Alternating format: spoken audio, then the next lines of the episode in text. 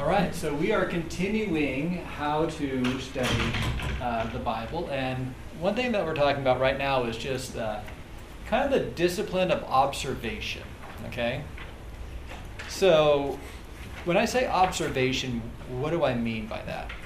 When we observe the text, what are we trying to do?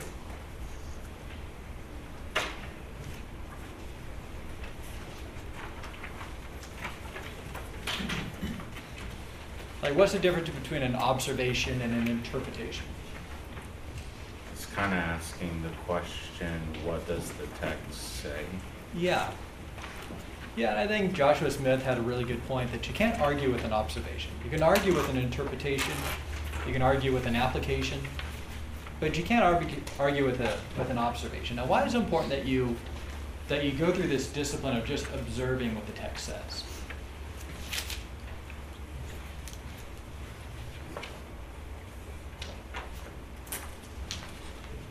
You know, why might people kind of struggle to do that sometimes?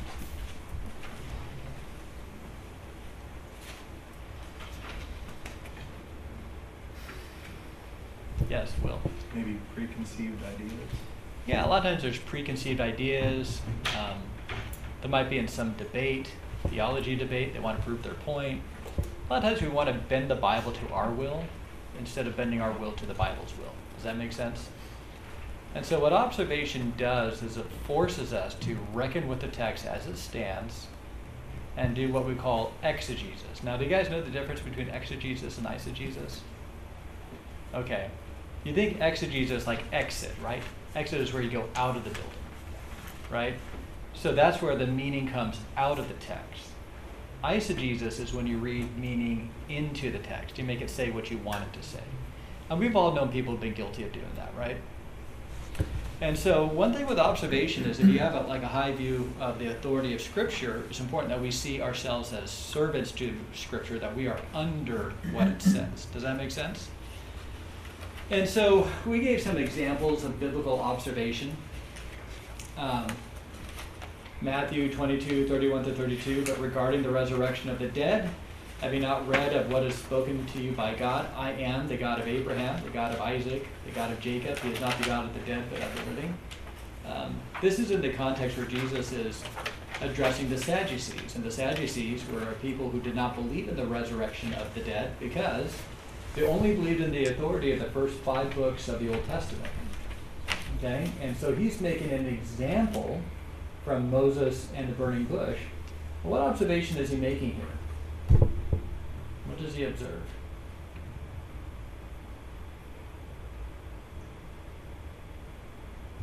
I am the God of Abraham, the God of Isaac, the God of Jacob.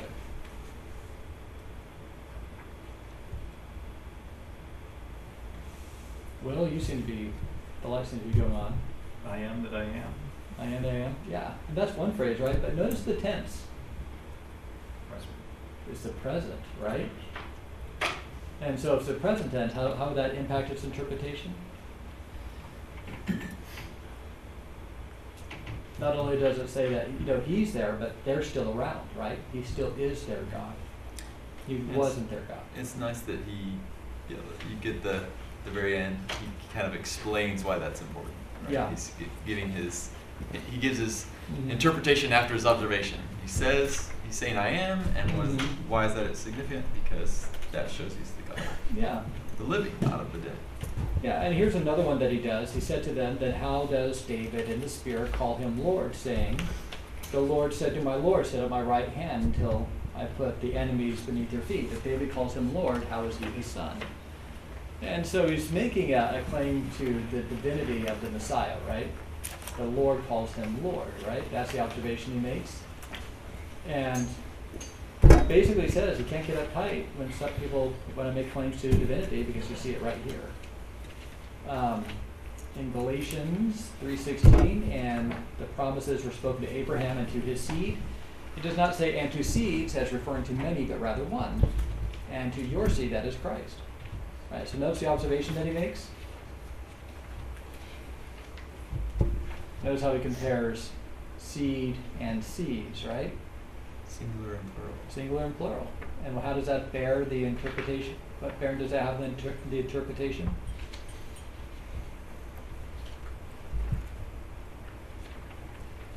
The promise made to an individual, about an individual. Yeah. So those are just some examples. So Jesus, he observes the text and then he comes to his conclusion. Do you see that? So this is all kind of review. Now we kind of talked about one thing to do to observe the text that can kind of help you do it is to look it up in different translations, okay? And so I brought up these things side by side. If you guys ever use Blue Letter Bible, they will allow you to do that. I use the New American Standard, the New International Version, the New King James Version. But you can choose whichever one you want. Don't use the Message, though. That doesn't count as a translation, just so you know. But it says, for Ezra set his heart to study the law of the Lord and to practice it and to teach his statutes and ordinances in Israel. Verse, New International Version says, for Ezra had devoted himself to study and observance of the law and to teaching his decrees and laws in Israel. And then for Ezra had prepared his heart to seek the law of the Lord and to do it and to teach statutes and ordinances in Israel. So when you look at this, right, do you see any major differences between the two? We talked a little bit about this last week, so you can go ahead and draw up on your notes.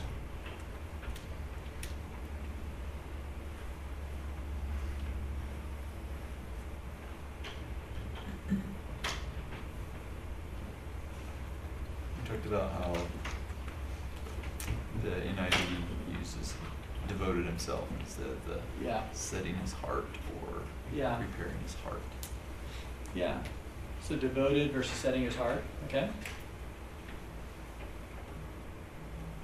Other things? There's kind of a significant difference between the NIV and the New American Standard Version.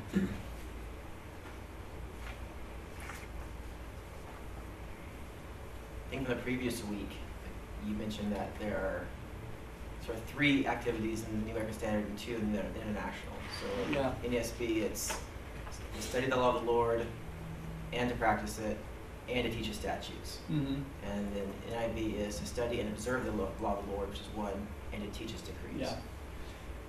So you kind of see that by the placement of the comma, right? So those are, you know, so that would be like an example of, so you pay attention not to just different words, but even some of the grammatical differences, which come out in the English. Okay, so when you kind of look at, you know, I kind of go, when I study a text, normally I will compare 4 or 5 different translations. Then what I do is I kind of discipline myself to make actual observations about the text.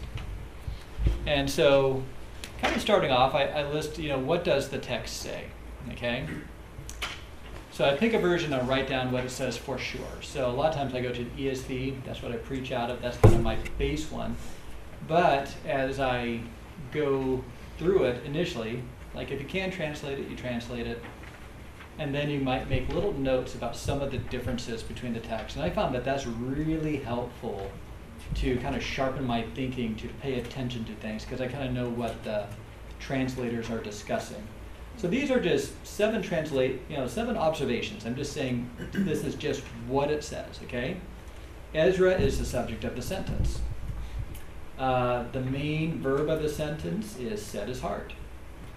The main verb set his heart is modified by 3 infinitive phrases, to study the law of the Lord, to practice it, and to teach his statutes.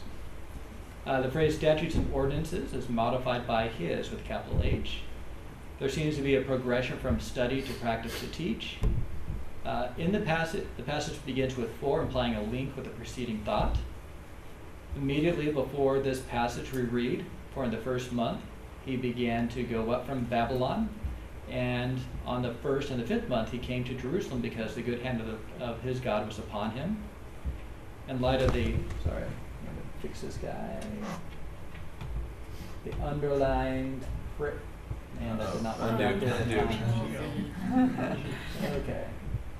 In light of the underlined phrase, verse 10 may provide the reason why the good hand of the Lord was upon him. Can you think of maybe any other observations that you might see?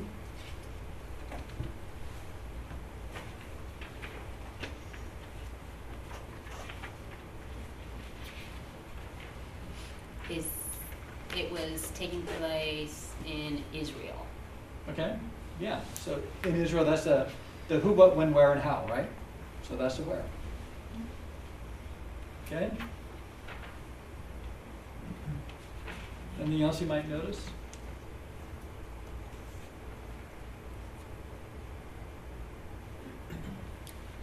They each begin with "for Ezra had." Okay. Subject is consistent through it. So that is a common, I mean, so we could be fairly certain about that, right? So the law of the Lord is a specific thing he's teaching. It's limited, it's not just anything. It's not just the law, it's the law of the Lord. That's good. You guys remember that list of all the different... So what you can do is remember this list here. Connecting verbs, verbs, nouns, patterns, contrast, comparisons. A lot of times it's helpful to just get that list out, right? And just kind of go through it, you know, with that verse and see what you have. So is that triggering any thoughts?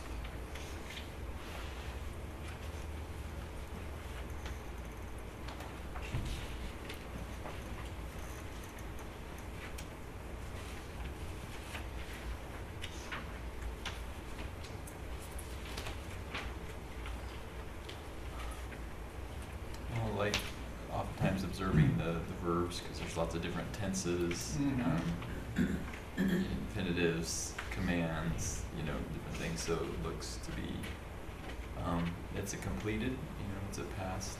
It's had beforehand. You had, so had devoted, set. Or had set, had prepared. It's not he was preparing, or he was. It wasn't a current present thing. It was something that had happened in the past. Yeah, and had set is something that happened in the past for over a duration. Does that make sense? There's different. That's something else. Is like, was it a once at a time instance, or is this an ongoing? Yeah. A lot of those things you can get by looking. Yeah. At the verbs. So that's why if you guys ever learn a foreign language like Spanish or German or something like that, sometimes when you just kind of understand some basic grammar, like this is in the past tense, right? I mean, who is the main actor? You know, Ezra was the actor, right? He wasn't acted upon, he was the actor. This would be the active voice. So a lot of those things, I mean, it is like very meticulous, right? This is not the exciting part. You know, sometimes if you want to just kind of jump to a sermon or conclusion, you can kind of rush past this, okay? So that's kind of what the text does say. And then you might get into what the text does not say. The text does not say to teach his statutes and ordinances to Israel, but in Israel. In the original Hebrew, there were no capital letters, so technically his could be translated his. The text does not disclose the exact identity of his audience. It merely discloses the location. Okay, so those are things that it does not say. Is there anything else that the text doesn't say that you might expect it to say? Like we were talking about the commas, but did they have punctuation? They did have punctuation. So that's kind of the translational thing, is where do we put a lot of the punctuation, kind of separate things out. Yeah. Anything else it doesn't say? It doesn't say how he's going to teach. So he's going to impose, he's going to have this giant sermon with 3,000 people. Or he could be teaching house to house. It doesn't say the process he's going to utilize in that text. Yeah. Yeah, that's good. Anything else kind of stand out? I don't know if this is just me reading into the grammar of the NASB one a little bit too much, or I don't know, but the way NASB lays it out, it's almost like they chose the dividing halfway of a conjunction. A conjunctive and there, instead of a trailing on the New King James of this and this and this in succession, and that changes the entire. Well, it changes the feel of what it means. Yeah, and that would be a better observation about what it says versus what it does not say. Right. Yeah, that's true. So here would be something like, it does not say for Ezra set his mind. Right, it says it set his heart. And the reason why I make that observation is kind of interesting, like how is heart usually understood in a modern context? Right, what like you feel. What you feel, right? And we would think set your mind on it. So it doesn't say set his mind. So that might be something to kind of look into, right? What was their understanding of the heart? The heart definitely meant something different the Bible. Well, there's evidence in the Bible to support that. Yeah. There's a difference between what the heart means now. Go with your heart. Yeah. In today's context might be a little bit different. So that's sometimes when you use that what it does not say, you are trying to filter out maybe some modern understandings that we might have. Okay? So then you kind of get into, so listen what it says, what it does not say. Then something that I do is just basically a block diagram. I prefer this than actually the grammar nerd sentence diagram. Those things are like algebra equations, if you ask me. But all that this is supposed to do is it basically kind of shows you what modifies what in the sentence, okay? And so I have for Ezra, had set his heart. And then we kind of have a series of what we call infinitives or adverbs, right? So it set his heart, and it's to study, to practice, to teach, right? And then over here, you kind of have another category, the law of the Lord, and then it, right? And then his statutes and ordinances in Israel. And so I think a couple of things that kind of stand out here is notice the it. Whenever you see a preposition, sometimes it's like, what does the preposition point back to? Does that make sense? In this case, it seems to point back to the law of the Lord. Notice how it's an it, not a he or she. And then you have statutes and ordinances seem to be kind of like parallel to each other. So you can actually see from this, with the law of the Lord and it, you can see why the NIV might make that decision to break it down into two general activities, right? So, I mean, just, you know, these translators are pretty smart people, right? So they obviously have their reasons. So you can kind of see that. You see that statutes and ordinances seem to be parallel to each other.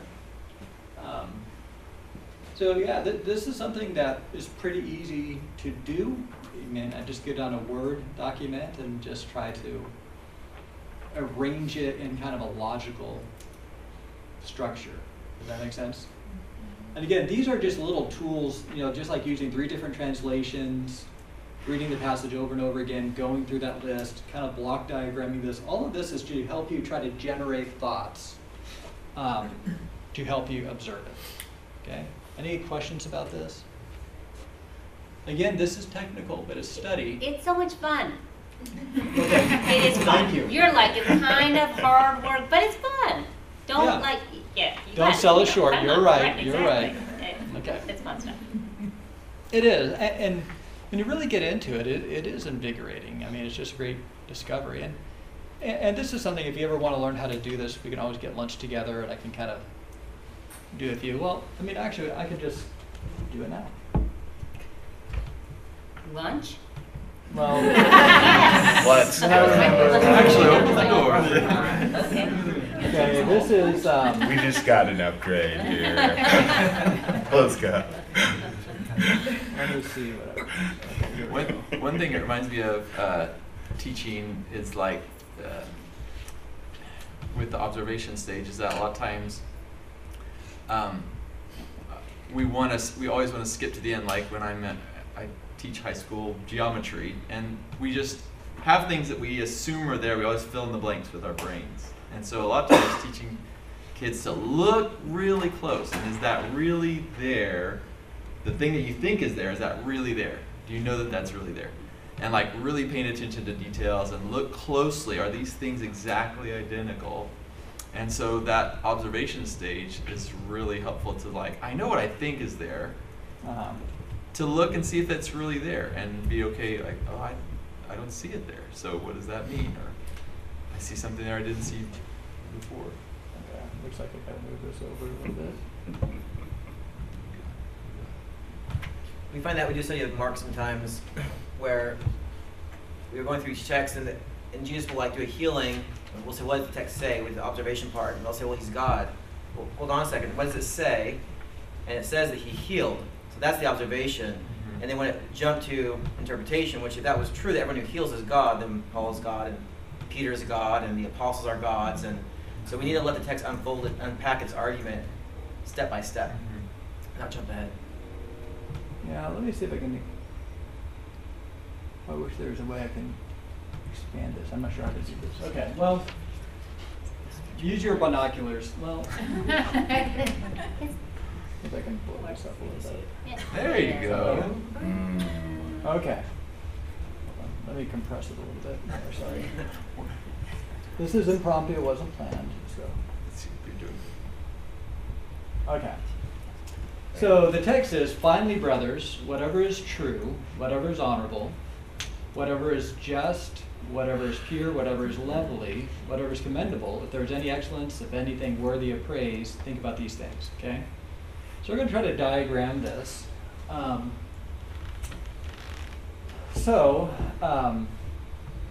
think I'll just kind of walk you through what I do. So it says, finally, brothers, and then I'm going to start here, whatever is true, and then I got another whatever, right? So I'll put the whatever underneath this.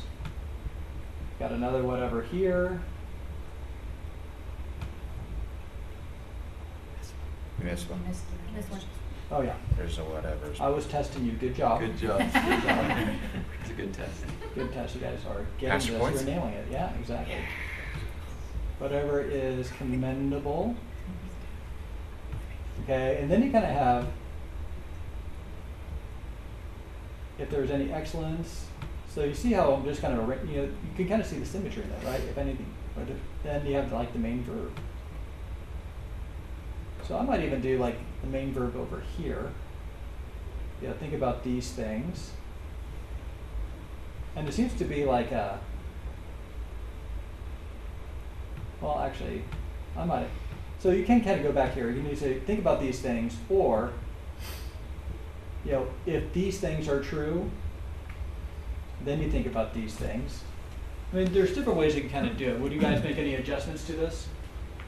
I mean, clearly, I mean, this block is all together, right? And this block is all together, and this block is all together. And I kind of like the extension of anything, because it says if there is any excellence, but then it goes if there is anything. That's almost, it's like a punctuation on anything there. And I that's the way I'm reading it in my head, but it might be wrong, you know? Yeah. I mean, you might be able to make a case of maybe taking this block over here. Yeah, maybe kind of switching this and moving all these guys over. Mm-hmm. So it's more parallel with,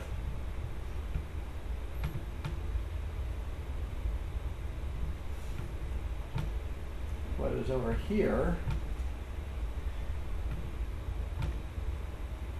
so that the excellence and worthy of praise parallels all this, right?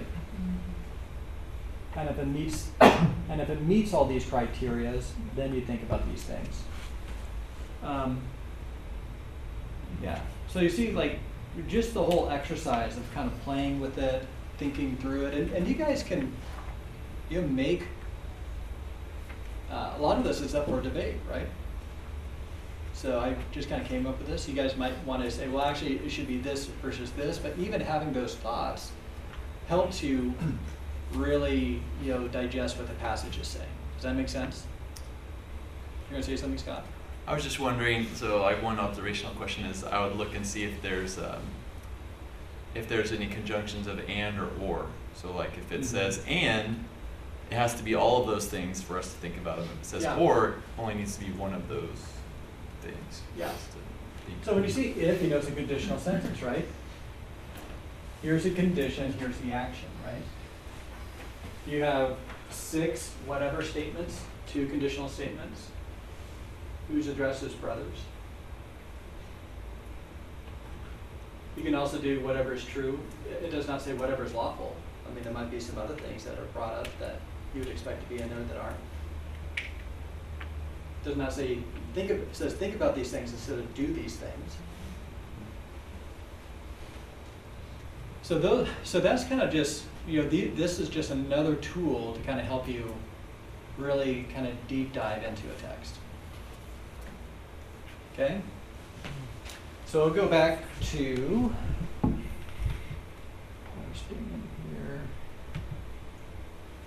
okay, so kind of moving on. Another one is just kind of a basic outline.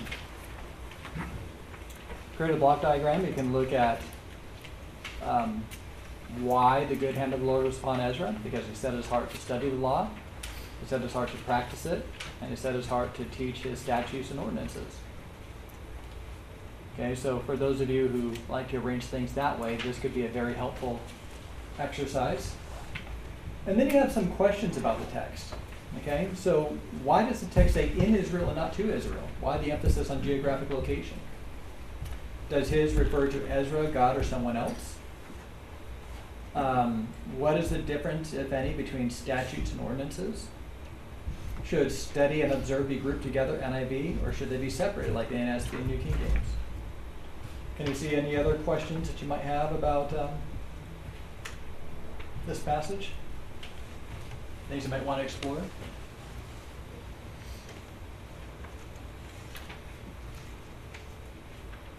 The NIV is different from the other two in that it says teaching decrees and laws and not statutes and ordinances. I'm just curious why the terminology. Okay, so why does the NIV use decrees and laws versus statutes and ordinances? Yeah. Right, that'd be a legitimate question. I just. Okay, other thoughts? So what does the 4 refer back to? Yeah, that's a good question. The 4, the very first word, it's giving parents some sort of reason. Yeah. What's the answer to the question? Yeah. Another one maybe, what occasioned Ezra to be in Israel?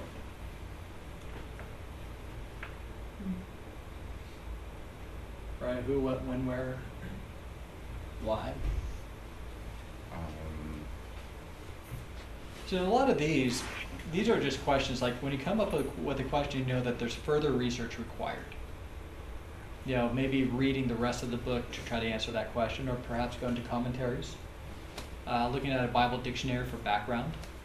Like one thing would be, I'd be curious about teaching in Israel. Was it a sermon? Was it like a dialogue format? I mean, what did teaching look like in that context? Well, what's interesting as you keep on reading, in fact, I'll show you this.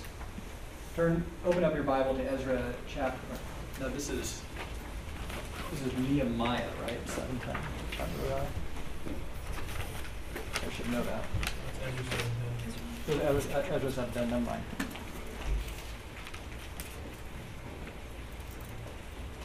I think the other one would be where else is Ezra mentioned in the Bible? Nehemiah. Yeah. Or who is Ezra? What do we know about Ezra?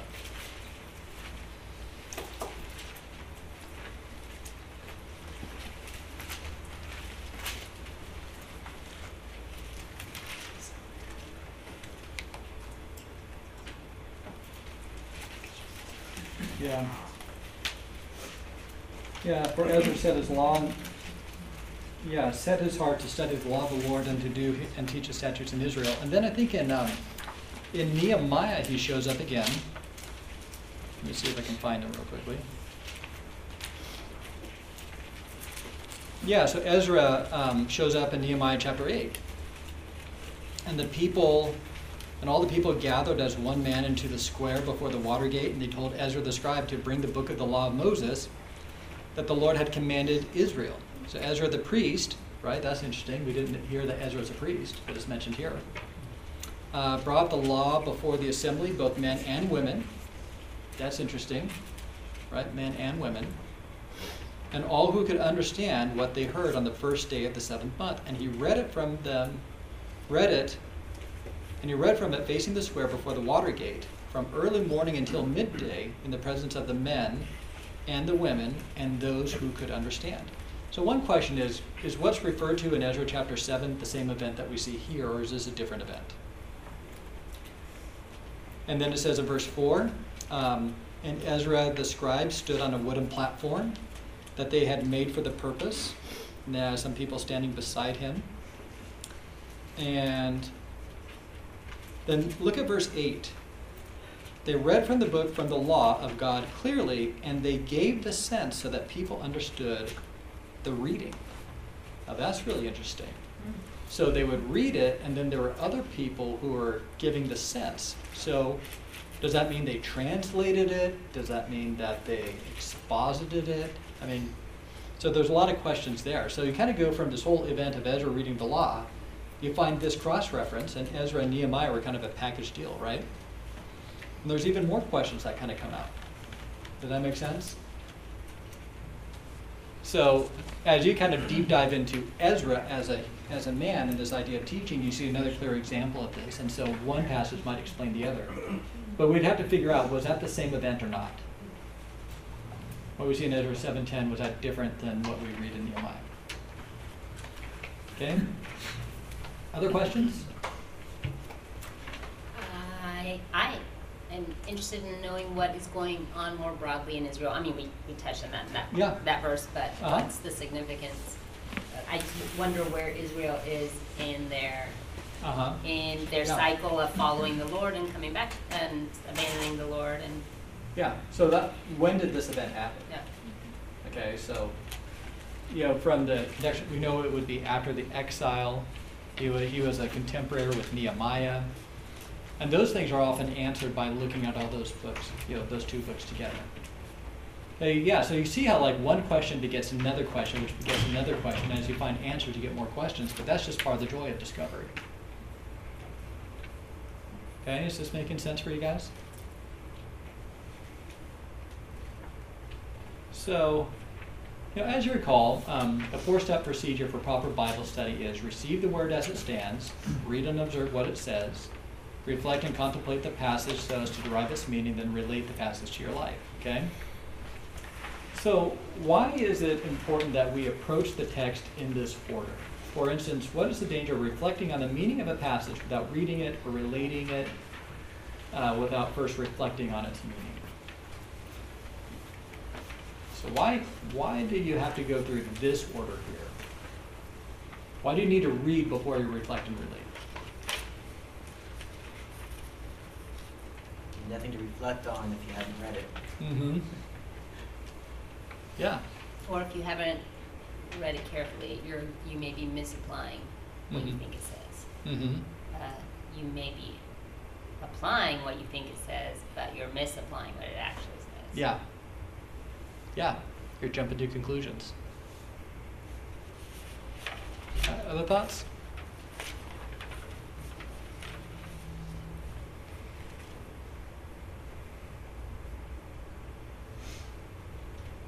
I think the receive is really important because it's your disposition of coming to the Word. Mm-hmm. Am I over it, or is it over me? Or mm-hmm. am I here to be instructed by you, or am I here to impose my will? Yeah, it's the posture, right? Remember, we wanted, you know, the difference between objective versus subjective knowledge? Mm-hmm. Objective is just as it stands. You have an objective, this is just what it is. Subjective is when you start interpreting it and what you feel and what you think. Which is really how most of our society works, right? To me, this is what it means. This is what the Bible means to me. As opposed to objective, the question is, what does the Bible mean? Okay, so to keep a submissive posture to Scripture, you have to look at it objectively. Okay, so why is the process of observation difficult for many people? Because it's not about themselves. Okay. You have to take themselves out of the picture in order to see what the text actually will say. Yeah, they have to take themselves out of the picture, which is difficult to do. Because it's work. It's work? As much fun as it can be, as Naomi pointed out, it's still a lot of work. It's tedious. Mm-hmm. Sometimes I don't like that. You almost feel like a lawyer, yeah. Right? Having to read things very carefully. I think there's a sense in which, too, we're afraid that something that we believe deeply is wrong and that we don't like for that to be challenged. Mm-hmm. And so when I read Scripture, I have this long history of what I've come to believe. And it's if I come across a text and you know, observing it and asking, does it really say that? Is sometimes it's can make you nervous. Like this really challenges something. Yep. And I think our first tendency is to make it fit, because we don't want to change, because it undoes all of this. We have to admit that we were wrong, and changing your theology is a difficult thing to do. Yeah. So I think that's one big hurdle to observation, is that if we come believing we've answered certain questions, and we're not really asking questions of the text anymore. And to really observe, you have to say, I wonder what this says. Yeah. And maybe I'm wrong about something. That's really. Yeah. It's like it's not really an intellectual thing. It's more of a heart issue a lot of times. Yeah, that's a good point. Other thoughts about why it's just hard to just observe? I think we naturally kind of think it out. Society, we're just, that's kind of natural to, we're teaching, you know, it's natural to just jump to the next step. Yeah. I think it's natural, and it's hard to slow down. Yeah, I think there's a sense where we want the Bible to be some sort of panacea. Like, we just want the pill. We don't want to know how it works. Yeah. You know, I want to read the Bible to feel good. I want my chicken soup for the soul. I want to feel inspired for the day. And to actually look at and so I think a lot of times people just have a very passive spirituality. Like they want to be zapped or have some sort of experience. And to say that you actually need to work to understand the Bible is like, well, I don't want to work, right? So I'll just say it. Some people are just lazy. Just have a lazy approach to Christianity, where they want to be passively changed instead of doing the hard work of change and transformation. Yeah, Will? The microwave mentality. Yeah, that's exactly it. Get it now. Well, no. I mean, and I think, like, believing the best about us. Yeah. Like, there are times when I approach Scripture and I want to get to the action because I want to change. Like, there's this sense where, like, I want to get to the application because I want there to be peace in my home, and I want my neighbors to know Jesus. Like, I think I embrace the action step. Yeah. And, I mean, part of that is good. I think it's how God made me to rule over the earth, right? And I'm trying to implement that. But I also wonder, too, if there's, like, a cultural sense of, like, of doing is good instead of, and me forgetting the knowing, like knowing who the Lord is actually allows that the meaningful transformation to happen. Yeah. Or even knowing what he wants you to do. It's kind of like, you know, we have a certain child where he does poorly on some tests because he doesn't read the questions carefully. So he might be doing something, but if he start doing something before you clearly understand what you're supposed to do, you know. And so there is a patience, like, and I think you saw that with Ezra, right? How he set his heart to study the law, and then to practice it, and then to teach it. And I think it's significant that he does it before he teaches it. He doesn't study it, then teach it, and then do it. So there is but that's the thing, like. Your knowledge kind of builds up over time, right? And you guys, I would like to think you're well taught, you know, to do. But when you kind of like teach yourself, especially in the context of maybe in a Bible study, we're going to lead other people to it. Really having a firm command of the text is important. You're going to say something?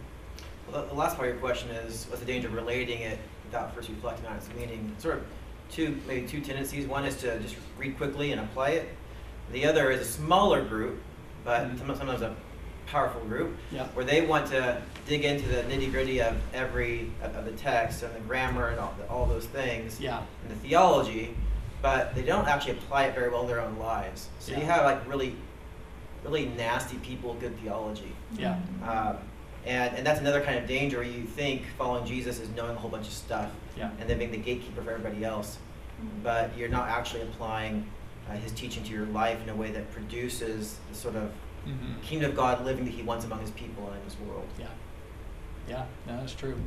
Or you're so, I mean, one danger with like deep diving into one text is you can lose the bigger picture. Yeah. You can lose the forest through the trees. That often happens too. So yeah, I mean, and the whole thing is hard. You know, the big picture, small picture. I mean, you know, it's a lifetime, and you still won't master it, but you can learn a lot. What are some attitudes, habits, or perspectives that can interfere with faithful observations?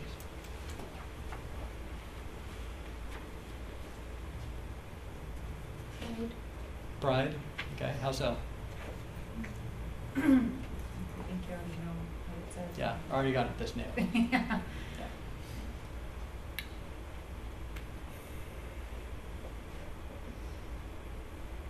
I think as a society, more and more, like we say what we think instead of asking good questions of someone else. Yeah. I think we're quicker to give our opinion than to get opinions. Yeah. Yeah.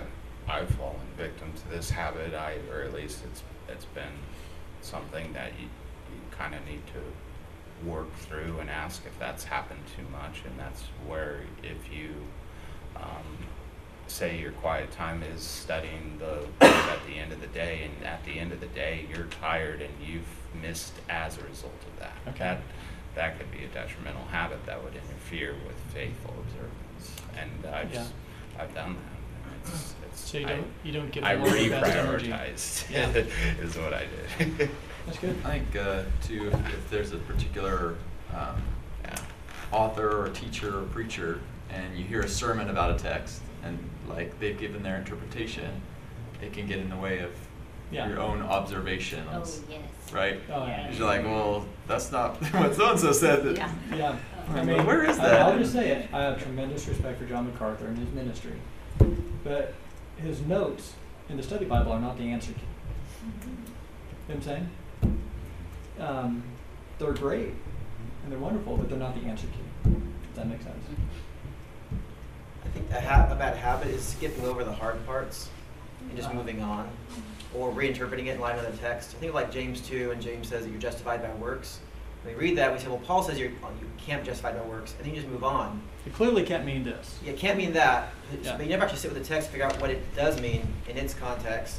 And so actually, I think it is clear, if you'll allow it to be clear, but you just skip over it because you say Paul says something different, and you move on. And we can do it with a lot of hard texts, and there are answers, we just aren't doing the work to figure out what they are. Yeah. So, and maybe another one related to that is over cross-referencing. Does that make sense? So instead of just seeing what the text says, you look at what all these other texts say. And the problem is if you like over cross-reference, then what is your foundational text where you actually observe what it says? Yeah, I'm going to kind of skip ahead here to the story of the student, the fish, and Agassiz by the student. You guys know this one? This is great. So I picked this up. I don't know where even I got this from. Did I footnote it? Oh, I did, from Dr. Mayhew, so in his book. So I'll go ahead and read this to you. It's worth a listen. It's more than 15 years ago that I entered a laboratory of Professor Agassiz. I'm going to go Agassiz, okay? I'm not sure if that's how you say it, but we'll call him Agassiz. And told him I enrolled my name in the scientific school as a student of natural history. He asked me a few questions about my object in coming, my antecedents generally, the mode in which I afterwards proposed to use the knowledge that I might acquire, and finally, whether I wished to study any special branch. To the latter, I replied that while I wished to be well-grounded in all departments of zoology, I purposed to devote myself specially to insects. When do you wish to begin, he asked. Now, I replied. This seemed to please him, and with a very energetic very well, he reached from a shelf a huge jar of specimens in yellow alcohol. Take this fish, he said, and look at it. We call it, hemulin. By and by, I will ask you what you have seen. With that, he left me, but in a moment he returned with explicit instructions as the care of the object entrusted to me. No man is fit to be a naturalist, he said, who does not know how to take care of specimens. I was to keep the fish before me in a tin tray and occasionally moisten the surface with alcohol from the jar. always taking care to replace the stopper tightly. Those were not the days of ground glass stoppers and elegantly shaped exhibition jars. All the old students will recall the huge necklace glass bottles with their leaky, wax-besmeared corks half-eaten by insects and begrimed with cellar dust.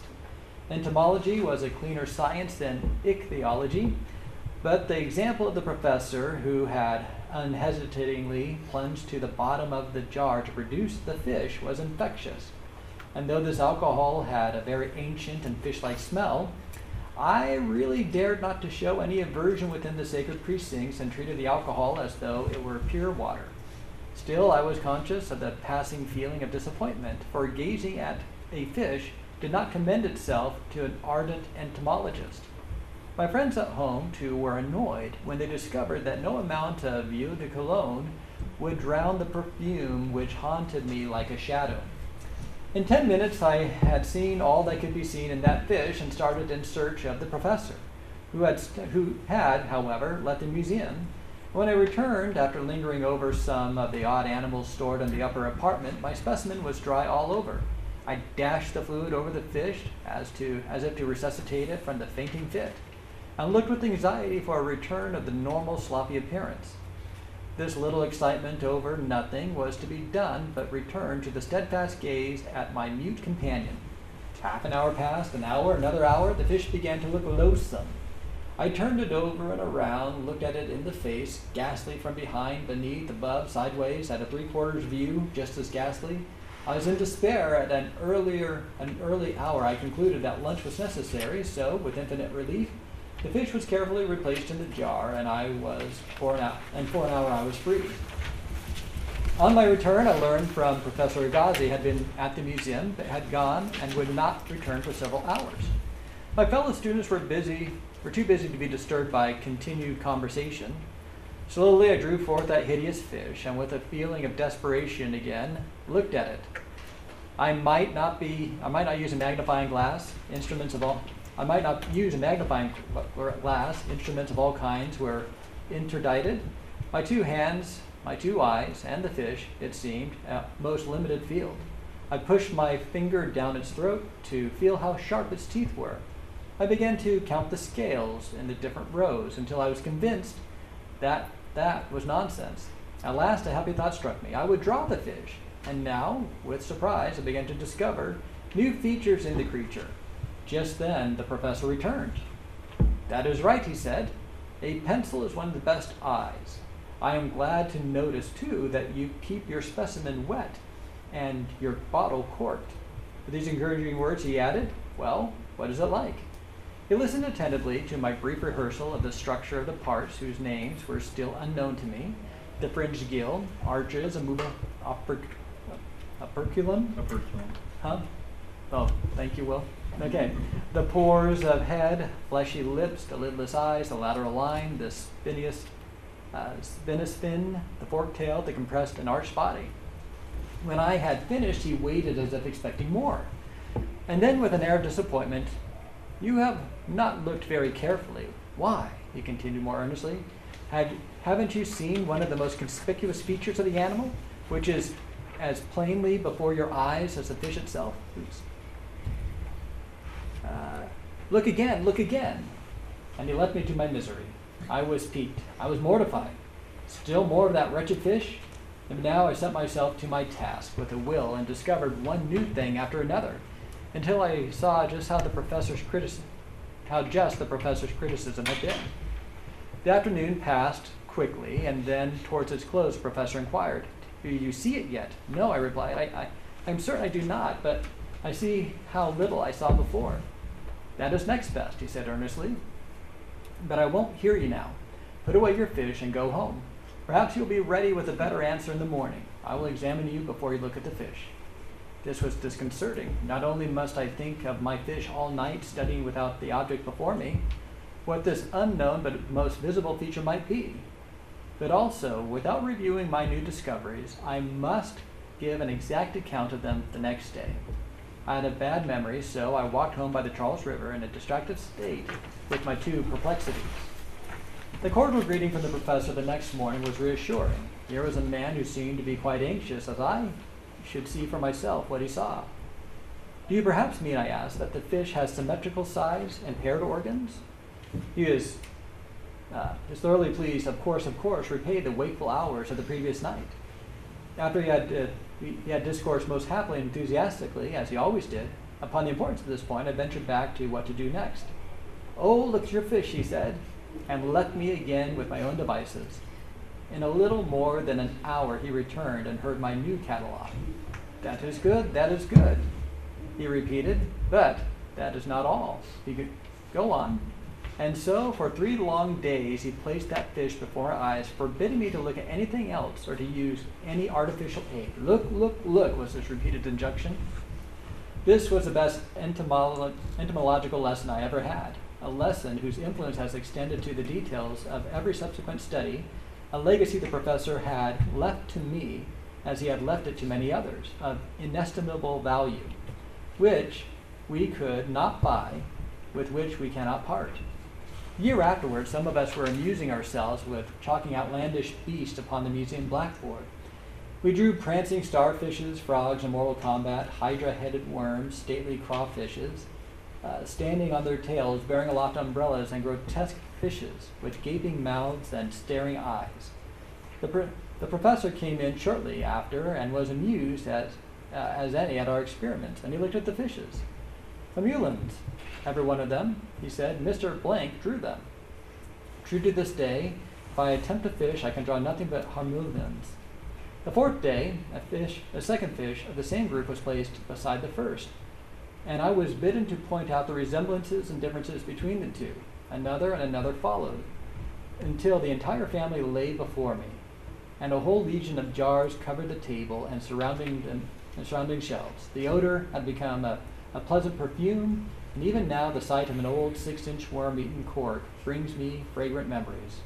The whole group of millions was brought in review, and whether engaged upon the dissection of the internal organs, the preparation and examination of the bony framework, or the description of the various parts, Agassiz's training in the method of observing facts and their orderly arrangement was ever accompanied by the urgent exhortation not to be content with them. "Facts are stupid things," he would say, until brought into connection with some general law. At the end of the 8 months, it was almost with reluctance that I left these friends and turned to insects. But what I gained by this outside experience has been of greater value than years of later investigation in my favorite groups.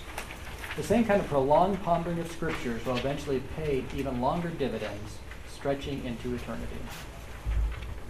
So I think when you look at observations, that's kind of a good object lesson, right? The more you stare, the more you look, the more you compare, the easier it is to kind of get the full texture of Scripture. Okay? Any questions about that? So, I mean, my challenge to you is maybe pick a passage and decide, you're going to try to dissect it, make some observations, take that list and just do your best to observe the fish. Okay? Any final thoughts or questions?